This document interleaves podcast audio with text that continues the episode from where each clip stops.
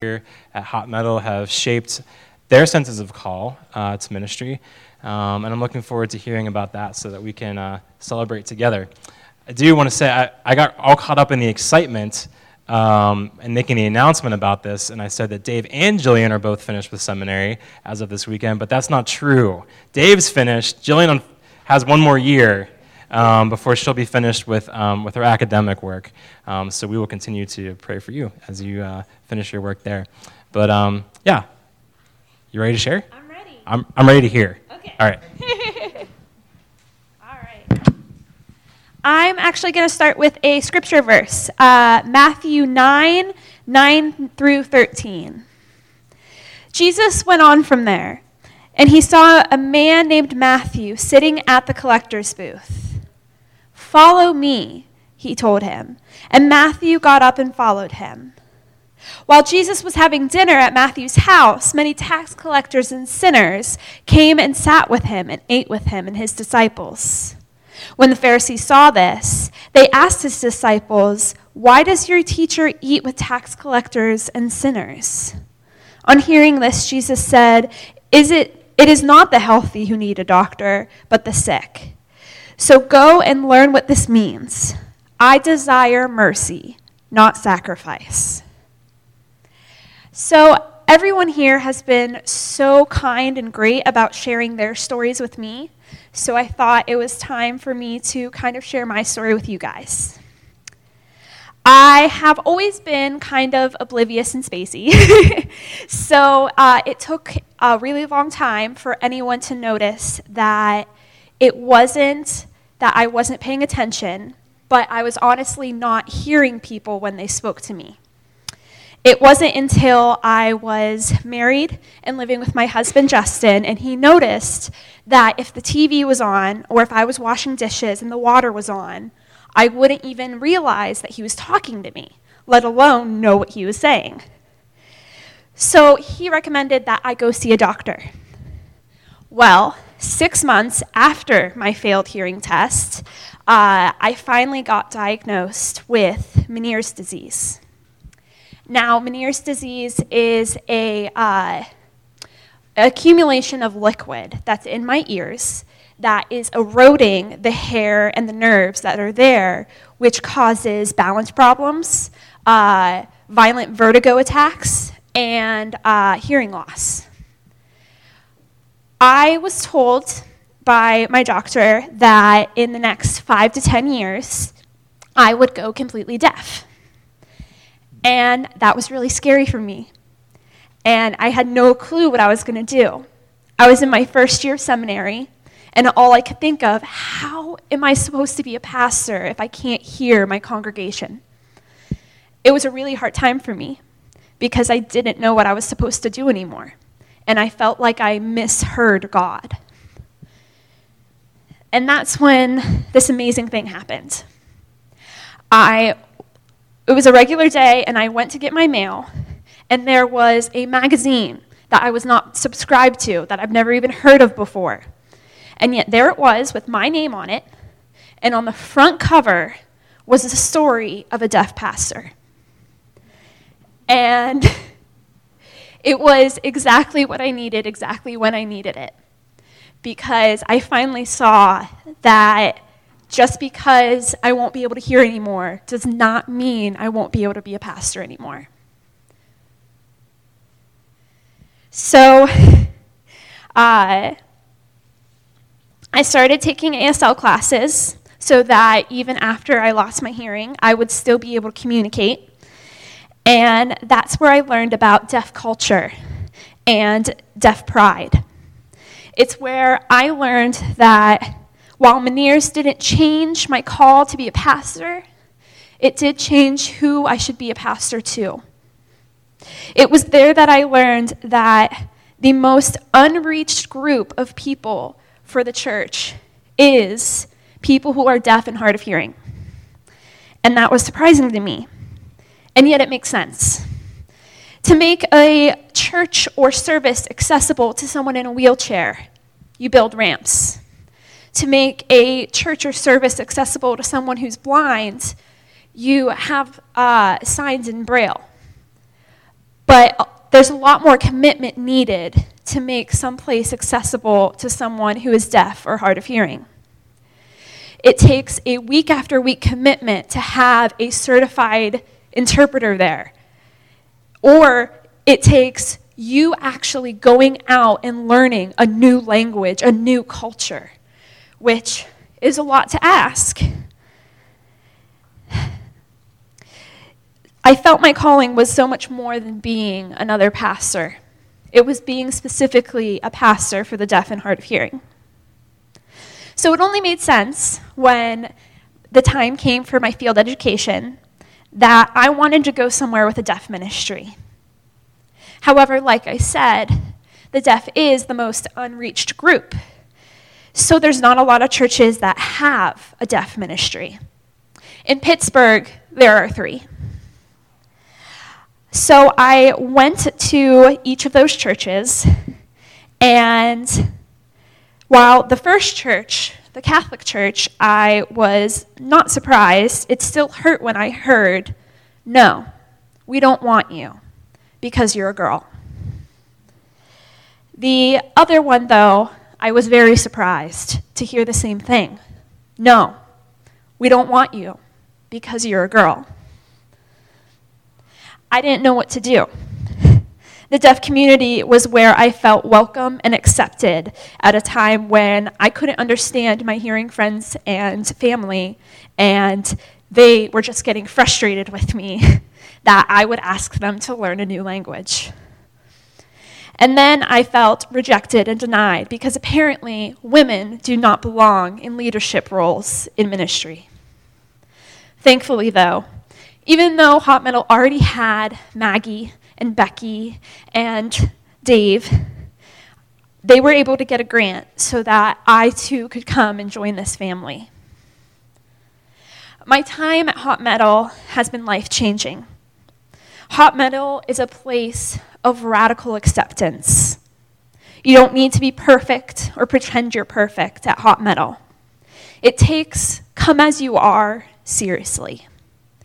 You never have to worry about being rich enough, clean enough, sober enough, straight enough, hearing enough, healthy enough, neurotypical enough, or enough of anything else to be accepted here.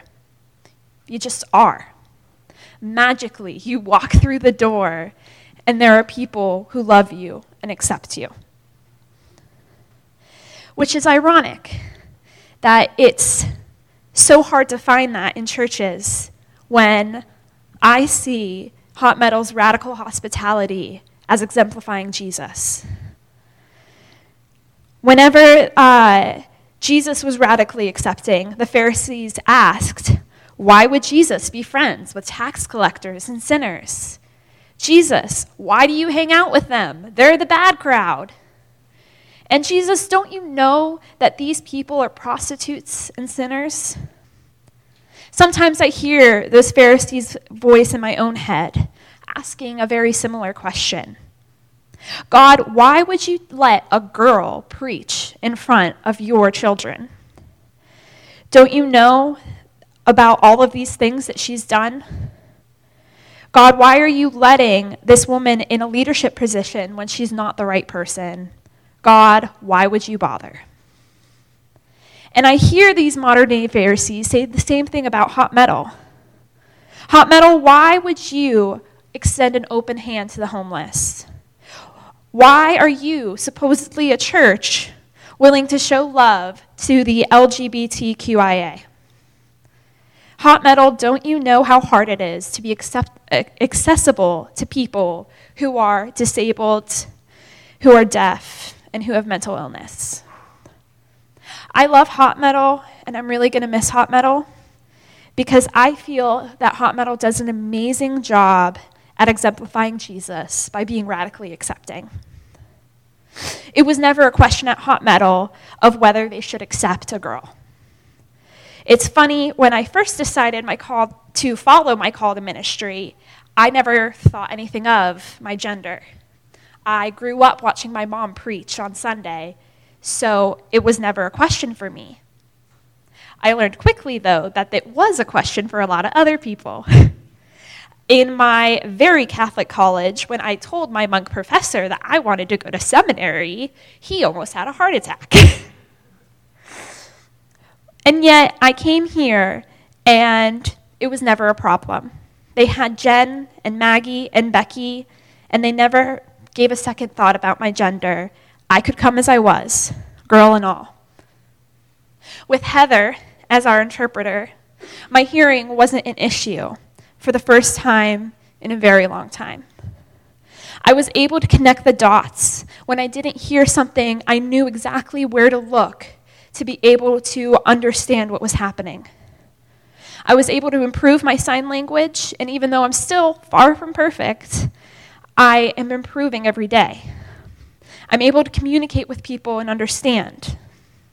I lost a lot of relationships with friends and family whenever I got my diagnosis because I didn't want to go to loud restaurants where a bunch of people were talking and I didn't know what was going on and I was lost and confused. And yet, once a week, I found a home because at Hot Metal, I could have conversations completely with my hands. And I knew what was going on and I wasn't lost. I knew exactly what was being said. Hot Metal was a place where I could be accepted, hard of hearing and all. Sorry. and then I came to know more about Hot metal. I learned about their kintsugi service and all that Autumn does. And it was mind blowing for me because at the church I grew up in, you don't talk about mental health, you don't talk about mental illnesses. I never would have been able to tell the people at my old church that I was in therapy. That was taboo, you don't talk about. And yet, I came here, and in staff meeting and in services, it was talked about openly because we care just as much about your mental health as we do physical health. At Hot Metal, it didn't matter that I struggle with anxiety, depression, and PTSD. That's not a deal breaker. And yet, I come here, it's fine. I'm not loved in spite of my mental illnesses. I'm loved, period. Hot Metal loved me mental illness and all. I love Hot Metal so much because of its radical acceptance, and it takes you, come as you are, seriously. And I'm going to miss it as I leave for my next church, and the one after that, and the one after that, because radical acceptance is not at every church. Some churches aren't going to like me because I'm a girl, or are going to get upset with me when I don't understand them, or I need accommodations in order to have access to things that they do without any issue. Some churches are not going to want to hear that their pastor isn't perfect. But you know what? Because of my time at Hot Metal, I feel that I can be radically accepting even when others aren't. When the church that claims to follow Christ forgets that he ate with tax collectors and sinners, I will show them Christ. And if they need to know what that looks like here and now, I will show them hot metal. Thank you.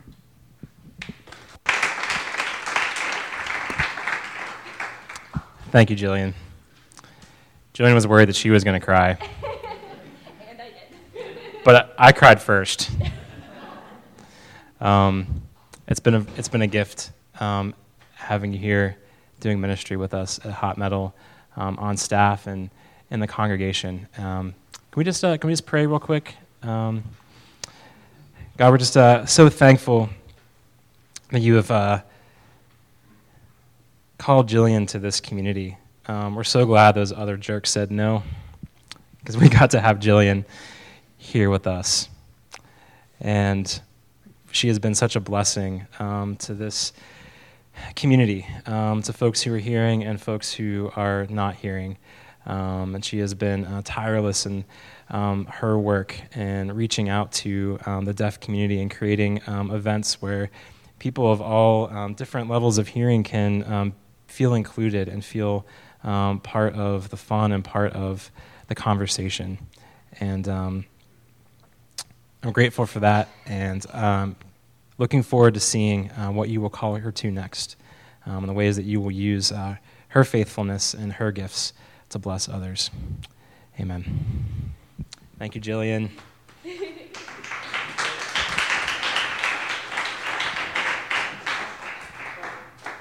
oh, yeah. I didn't know about the Meniere's disease. I have a friend who had onset of Meniere's disease when she was an infant, and she's now 77. Unfortunately, she didn't learn American Sign. She learned to read lips, which she does amazingly well. And when she speaks, she speaks. I cannot tell the difference if she, but she's almost totally deaf. But this has gone on her whole life. And I really want to. I wanted to say this now because I not, might not be able to get you and Heather together to uh, to interpret this. But uh, she's an inspiration. She's a woman of faith, too. Thanks, Roger. Guys, today's a twofer. You also get to hear from Dave, um, which I'm excited to hear about as well. Are you ready? Yep. I'm ready. Going to time myself because I didn't re- prepare anything, as usual. So, um, I can distinctly remember being 38 years old and coming to the realization that I had accomplished everything that I set out to do in life. And I, I tell you this not out of a sense of pride, of accomplishment, but out of the same sense that I felt at that time. And that was a sense of loss of direction um, because I had spent my entire life up to that point driving forwards um, at every opportunity to reach those goals. And when I finally did, and I couldn't figure out what else I wanted, I had um, two beautiful children. I had a wife that I loved dearly. Uh, I had uh, successful businesses. Um, I I, I felt a sense of loss not knowing where to go next. And five years later, um, May 12th, 2013, I found myself on a beach in North Carolina, just broken and lost. Uh, having lost all of that, uh, my marriage was gone, my businesses were gone. My mother had died uh, three months prior to the day. It was Sunday, it was Mother's Day. And I had no clue where I was going to go or what I was going to do. I was as broken as I could possibly be. And um, I remember it was about 70 degrees and very strong wind, so much so that the sand was blowing and was getting your eyes and it was too cold to be on the beach, so there was nobody on the beach but me with a raincoat over my head and my mother's Bible. And I just random text opened the Bible to the book of James, and I read the book of James. And um, I finished reading the book of James, and I just consciously sat there for a minute and decided that I was going to let God guide the rest of my life. And I wasn't going to take my own direction. I was going to seek God's direction for me. And I had no idea how to do that. Um, I spent the next year and a half or so um, reading. I think it was like 61 books uh, over that year and a half. Um, and then I found myself in seminary. And uh, was three and a half years ago. Um, towards the end of that term, uh, probably exactly two years after I was on that beach, I found myself here. Uh, my first day here, I met a girl with a purple streak in her silver hair was the first person I met. and it was, uh, it was also Annan's last day, as, as I recall. So the kids had a special musical uh, tribute to Miss Annan. Um, and then I, I believe that God brought me here to this space and this place and the people and everything about it as part of this journey that I'm on. Um, I no longer see it as a, as a place or a race or a finish line, but just a continual journey and growth into, into God's calling. And this environment has nurtured. Um, my ability to see where it is that God calls me, that God calls me to the streets, that God calls me to minister to the people that are in the streets, and to come alongside wherever they are in their pain, in their suffering, or in their joy, for that matter. Um, and then, so fast forward to Colombia. um, I, I went to Colombia in March this past year for two weeks, and we went there to study the, uh, the FARC peace agreement, um, the transition of the FARC into um, uh, civil life uh, with the rest of the Colombian community. And it was an amazing experience. It was in three cities there, primarily Barranquilla, uh, Cartagena, and then just a little bit of, of Bogota. Um, beautiful, beautiful cities, beautiful, wonderful people. Um, and all of that was still part of this amazing journey that I've been on ever since that day on that beach in, in May of 2013. And I can remember sitting in this room, sitting listening to two leaders of the FARC rebel group, a man and a woman, uh, military commanders and thinking, how in the world did I ever get here?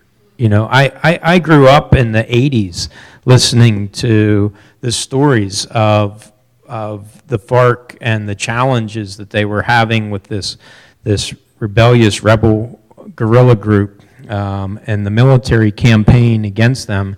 And here I am in a room for I think two or three hours, just engaging in discussion with these these these leaders of this rebel group. And I think overall, the greatest thing that I took from that experience was the subjectivity of justice.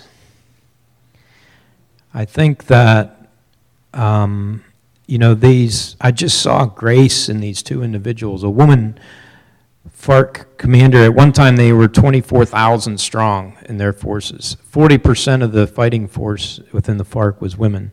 Not because they didn't have enough soldiers, but because it was everybody's purpose to fight for their cause, and they wanted to be there, and they were excellent military commanders. Um, and, and another man who was running for political office now that had six secret Serv- armed secret servicemen around him because he's a major assassination target. And listening to their side of all of that and what their hopes were and what their dreams were and what they were fighting for.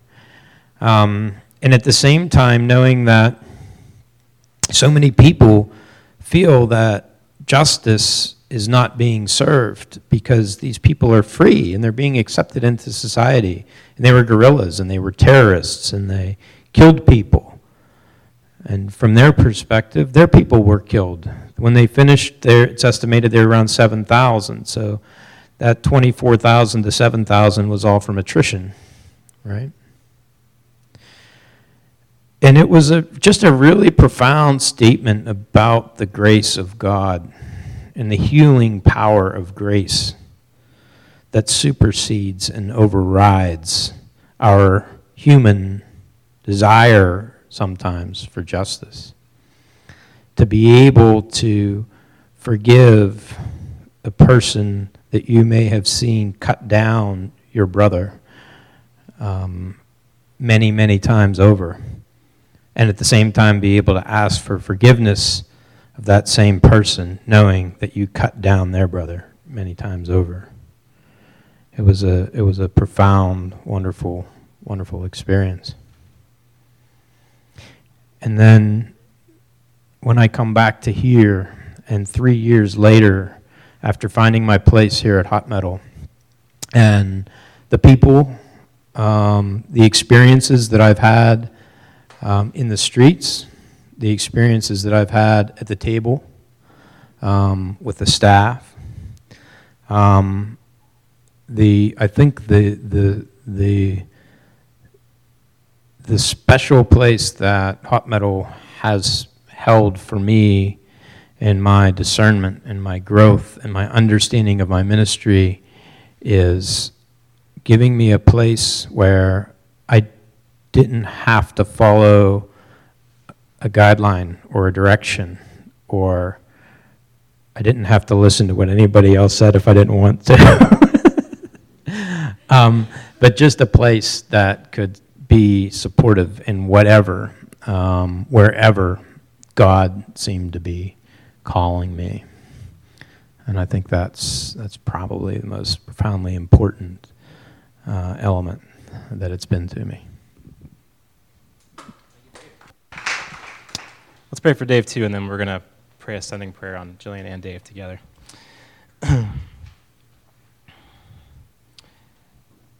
God, uh, Dave has been uh, a gift to us, uh, a, day, a, gift to the street community here in Pittsburgh. Um, he has been uh, an inspiration in his uh, radical answer uh, to your call um, to be with your people in the streets. Um, we are grateful for his, his tireless work. We're grateful for his, his openness um, his care um, for people who are in very difficult and often even life threatening situations.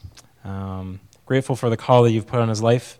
Um, it does not look like the calls that many seminary graduates have. Um, and so we pray for him uh, and ask that you would uh, continue to uphold him um, in this work as he uh, charts a, a, fairly unique path. I pray that you would put the supports in place that he needs to continue uh, extending your love and your grace and your compassion uh, to the people um, who need it. pray all this in Jesus' name. Amen. Amen. All right, Jillian, can you come up? Now, this is not the last time we're going to see Jillian and Dave, but we would like to uh, ask for God's blessing on them as they um, take their call and their experiences to the next place. So, um, if anyone would like to, I'd like to invite you up to um, put a hand on, um, on a shoulder um, so that we can ask for God's blessing on these two. God of Abraham, you blessed him so that he might be a blessing to others. And we are uh, grateful um, for how this community, the Hot Metal Bridge faith community, has been um, a blessing to, to Dave and Jillian. Um, grateful that um, people welcomed them with open arms and um, allowed them space to experiment and to try new things and to, to learn and to grow and to encourage them to living into the unique calling that you have given each of them. Um, their unique spaces of ministry um, do not look like many uh, traditional pastor roles. Um, and we are just uh, thankful for their uniqueness, um, for the unique way that you have made them and for the unique ministries that you have called them to. And we are thankful for the ways that they have blessed us as they have been part of this community, the way that they have faithfully used the gifts that you have given them uh, to encourage us with their words and to inspire us with their actions and to call all of us into a deeper love of Jesus and to share Jesus' love for others. So, God, as uh, they prepare to enter the next chapter of their lives. We ask for your continued blessing on them, that you would give them um, the strength to carry um, the blessings they've been given. And uh, we ask that uh, whomever they find their, themselves with, um, that they would be friends, that whatever they do, that it would be your will for your kingdom, and that whenever they do it, it would be in your timing, and that wherever they may go, uh, that it may be home. Uh, we thank you and we entrust Dave and Jillian to your continued care. Amen. Can we thank them again?